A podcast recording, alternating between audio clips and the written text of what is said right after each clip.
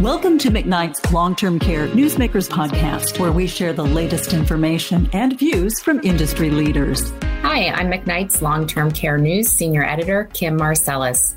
It's been nearly three years since the start of the COVID pandemic and the federal government's decision to trigger the Public Readiness and Emergency Preparedness Act, or PREP Act, under the public health emergency.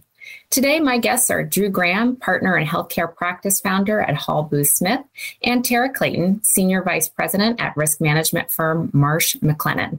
They're going to give us a COVID liability update as we head into 2023. Welcome to both of you. Well, thank you for having us. Hi, thanks for having us. So let's start with kind of a look back. Drew, we last tackled this subject in May, and since then, there has been a lot of activity around federal PrEP protections and other liability shields that exist. Can you give us a lay of the land as to what we know and what we may still be waiting to see when it comes to how well these measures are providing that immunity from COVID related claims? Yeah, absolutely. You guys have done a fantastic job of covering this over the last, I guess, almost three years. I, I think really as as strange as it seems after all we've been through, it's too early to tell really how, certainly on the side of the PrEP Act, uh, the declaration is ultimately going to work out. I mean, these are as you know, hugely complex policy issues. There's an unprecedented impact on the system. And this litigation that we're seeing now, um, both interpreting the PrEP declaration for COVID and, and state immunity orders, is just part of you know the process that we use in, in our country to, to resolve these issues and maybe make it better for the next time. So, I, in terms of a grade of how has it worked, I you know I, I think it's a solid B minus, but we're kind of at the midterm at the moment, uh, and I know that seems strange to some of your, the people that may hear this, but it is a slow moving process. Terry, did you want to weigh in there also?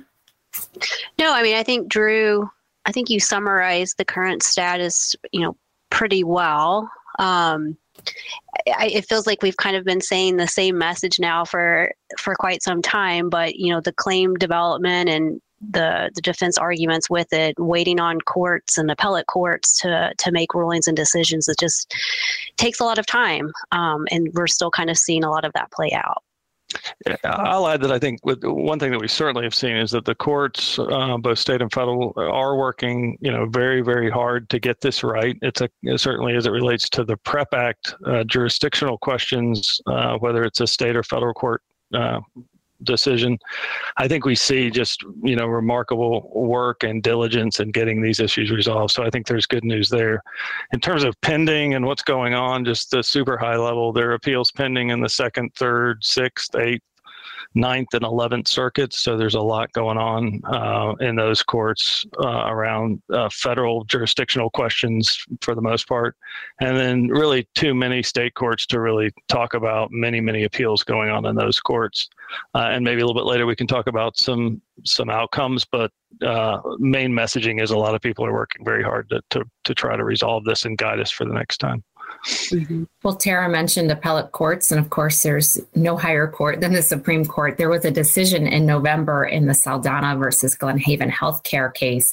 Um, basically, the, the court declined to take that case up, if I recall correctly. Uh, Tara, can you talk a little bit about the precedent or influence that that's having on cases that are in lower federal courts right now? Yeah, so that was an appeal, or it was a request for a writ uh, to hear the case out of the Ninth Circuit by the, the nursing home defendant in that case. And as you said, essentially the United States Supreme Court, the, the highest court in the land, um, made the decision not to take the writ. They denied hearing it. So as far as precedent, I, you know, and definitely Drew, if, if you disagree, please please share that. But I, I wouldn't say it sets a precedent because really all the court said is, you know, this isn't something for that the court's willing to take up and, and hear at this point in time, leaving it to the appellate courts um, and the, the district courts to continue making the decisions on the issues that were presented. So I kind of view the the current precedent or the current case law to be status quo. In that you know we've had a couple of decisions come out of the ninth circuit obviously the saldana decision itself coming out.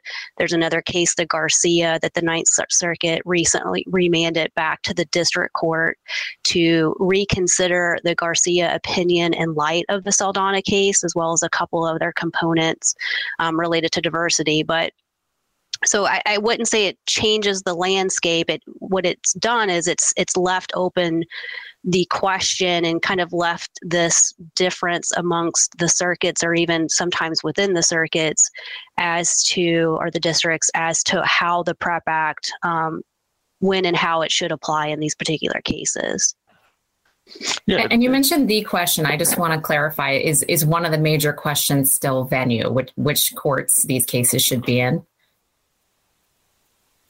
Yeah, um, I'll address. Yes, I think that continues to be the the major issue, uh, and it really goes back to the uh, initial drafting of the PrEP Act uh, and this declaration. Um, so yeah, I think that's going to continue to be an issue, and whether the fix uh, is ultimately uh, made by the courts and the interpretation of the uh, of the act, or if there's a legislative change to the way the act's drafted. I mean, something that Tara and I were talking about the other day. I think is important to recognize is uh, the, there have been additional PrEP Act declarations uh, unrelated to the COVID pandemic. So the PrEP Act has been used since the pandemic. Uh, in this instance, it was for the the monkeypox virus, and that um, declaration is in effect till 2032 and provides similar immunities to, to what happened with the PrEP Act. So the tool's still being used. I think there's a lot of uh, stakeholders and state federal agencies, all sorts of people that are really invested in making sure that you know that the the PrEP Act evolves and remains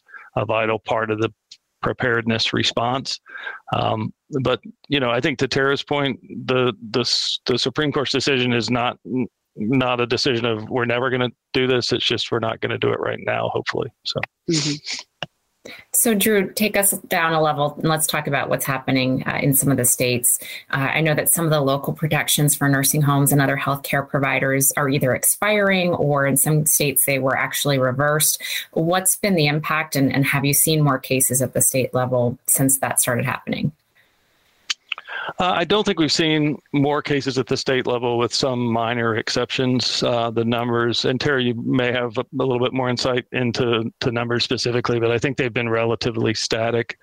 Um, the state courts, however, much like the federal courts, are faced with this with interpreting, you know, two um, bodies of law, two acts basically. So the state court does have to, in many instances, interpret the PrEP Act uh, the federal legislation to determine whether it preempts the state law. And then in many many cases, they have their own immunity. So uh, again, a lot of courts working very hard. We've seen you know some states, for example, have uh, issued you know um, opinions upholding the immunity. New Jersey, Nevada, Kentucky, Ohio, uh, Connecticut. We've seen some activity in Indiana, Kansas. Uh, good opinions out of Georgia. This is all very state, uh, all very case by case, but certainly you know we see that kind of activity. Uh, on the other side, you know other states for a variety of reasons, both interpreting the PrEP Acts, the federal law, and then their own state law have decided against the litigants in particular um, uh, COVID related cases. We've seen, we've really seen both in New York State, for example. Different courts have interpreted it almost exactly uh, mm-hmm. the opposite of each other, unfortunately.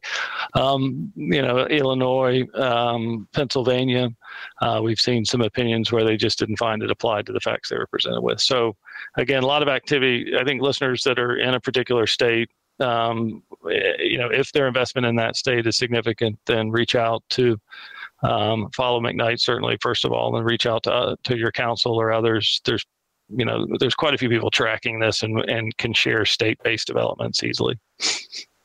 So I want to talk more broadly then again uh, at the national level because everyone's kind of waiting to see what happens with the expiration of the public health emergency. Can you talk about the bearing of that expiration on COVID liability cases, PrEP Act in particular, and whether you guys think uh, you know providers should anticipate a possible uptick after that expiration? I mean, I think it's possible that um, after the expiration of the PHE, we could see an uptick in um, COVID cases, although as we get farther from the beginning of the pandemic and and more toward a less restrictive environment, many of the new cases that that are that uh, providers are seeing are combinations uh, of both COVID infection could be in there, but there are also, unfortunately, in some instances, just general concerns about quality of care and more typical um, cases that we would have seen before the pandemic. So as we get farther away, it's harder to distinguish uh, what's the result of the COVID pandemic and and what is you know more routine that we would have seen over the years. Yeah, that's. I mean, we, we're we've already started seeing a, a big focus, I think, um, of the suits coming in, focusing more not on the COVID aspect itself. I mean, even a number of claims where clearly the the cause of death was related to COVID, that's not even being pled as an allegation in the complaint. The focus has been more around just typical general negligence claims that you would have seen pled before, but it's connected to that kind of environment that was in place as a result of the pandemic. So, what I would recommend is, you know, if you have a claim come in, make sure that you're working closely with your counsel to to educate your your your counsel on the environment that was taking that was going on during the time period of the claim because just because covid wasn't pled doesn't mean that there may not be some type of state immunity or even prep act type protection that needs to be pled or looked into especially before the expirations take place. So that can still be a, a vigorous defense if you have those elements in play yeah, it kind of more stressing to your point of the expirations. What's the impact going to be? We need to make sure that we're utilizing the available defenses while we still have it. Okay, so want to transition there and, and go a little further with that thought. If the PHA, I guess I should say when the PHE and PrEP protections go away, what will be the new standard for providers? Like, what are the must do's to one, avoid lawsuits, and two, defend against the ones that we know will be brought inevitably? Yeah, so I think tackling first the what to do to avoid. I know a lot of us have talked about we've got, you know, this was an unprecedented pandemic, an unprecedented challenge that providers and the country as a whole experienced. We've gone through a pandemic now, um, so we're not going to have that defense of this was unprecedented. We didn't know to expect this. We have to take those lessons that we learned related to PPE, to infection control processes and procedures, um, you know, staffing plans, how we're working with other healthcare providers in the community to meet needs during some type of future pandemic pandemic that is likely to happen at any point in time. Um, so, you know, the recommendation is making sure that you you have learned from the challenges that you experienced during the pandemic, that you have new and updated infection control processes in place, you have new procedures in place. The other thing, too, is revisit the policy and procedures that you changed during the pandemic as you're coming out or as you're um, evolving to move forward post pandemic with new processes, making sure those policies are updated to reflect what you're actually doing. Um, one of the things that we frequently see in lawsuits involves involves allegations that the provider didn't follow their own processes and their own policy and procedures. And we know there was a lot of constant changing of policies and processes because we were having to react in real time to new guidances coming out, um, different things happening in the building because of what the pandemic had caused. So making sure you take time to step back and audit and make sure that your your documentation accurately reflects what is going on and what's being carried out in the community. Drew, I don't know if you wanted to add to that piece before we talk about the other part. No, I no, I absolutely agree with what you've said. I think your comments about the policies and procedures and following those and and and the experience that we've had is critical. I would add too that you know we have seen uh, as defense counsel interacting with litigants and in some of these cases, the importance of communication has really made the difference. Um, when we talk to to people who uh, have sought counsel and, and ultimately filed lawsuits relating to the events that we're talking about here, we do hear sometimes that communication would have made a tremendous difference. And so uh, the work that the provider community did during the pandemic was remarkable. I think we'll you know learn from that for years to come. But if there's one thing that seems to make a huge difference in in many instances at least the ones we've seen uh, you can't over communicate about what's going on uh, and families uh, really live by that information and it makes a huge difference in litigation trends later. Yeah and i'll piggyback off of that to go into the next part of the question but you know, we always talk about from a risk management standpoint. To me, communication is one of those probably top three things that when you're talking about how to avoid any type of lawsuit, so not just specific to COVID, communication is critical. And it's communication not just with residents and residents and family, but also with associates that are working in the community. And to Drew's point, I think one of the, to me, one of the silver linings that I saw through the pandemic was just how how well we excelled as an industry in communicating constantly with family members, with visitors, with residents about what was going on, with associates about what was going on, what our plan was in responding to the pandemic. And I do made, think that made a significant difference in the claims picture that we're seeing right now as it relates specifically to COVID. So for a takeaway, again, not just with your policy and procedures, but uh, you know, keeping that communication um, chain and communication processes that were established to address COVID. Tweaking that and adding that into your overall risk management plan, I think going forward um, is a critical uh, tool to have in your claim mitigation toolbox. With that, you know, talking about how to defend claims, um, you know, even COVID claims that are inevitable to be brought. Um, and as we're looking at the the pandemic declaration going away, those claims that could come after the the, the declaration ends not only the communication, but when you do communication, I would say documentation is probably one of those other top three tools to have in your toolkit yeah to help defend. Um, and I know Drew, you'll have um, quite a bit to add on this piece too, from a from an attorney litigation perspective.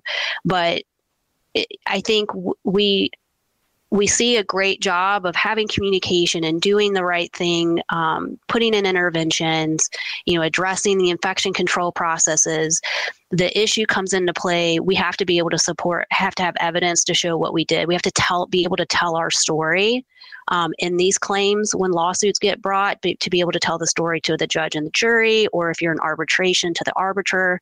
Um, so that's where that documentation, not just your policy and procedures, but documenting the communications that you're having, documenting the interventions or documenting in the, the resident chart things that the touch points that you have with the resident is really critical in helping to defend um, against these claims that are inevitable.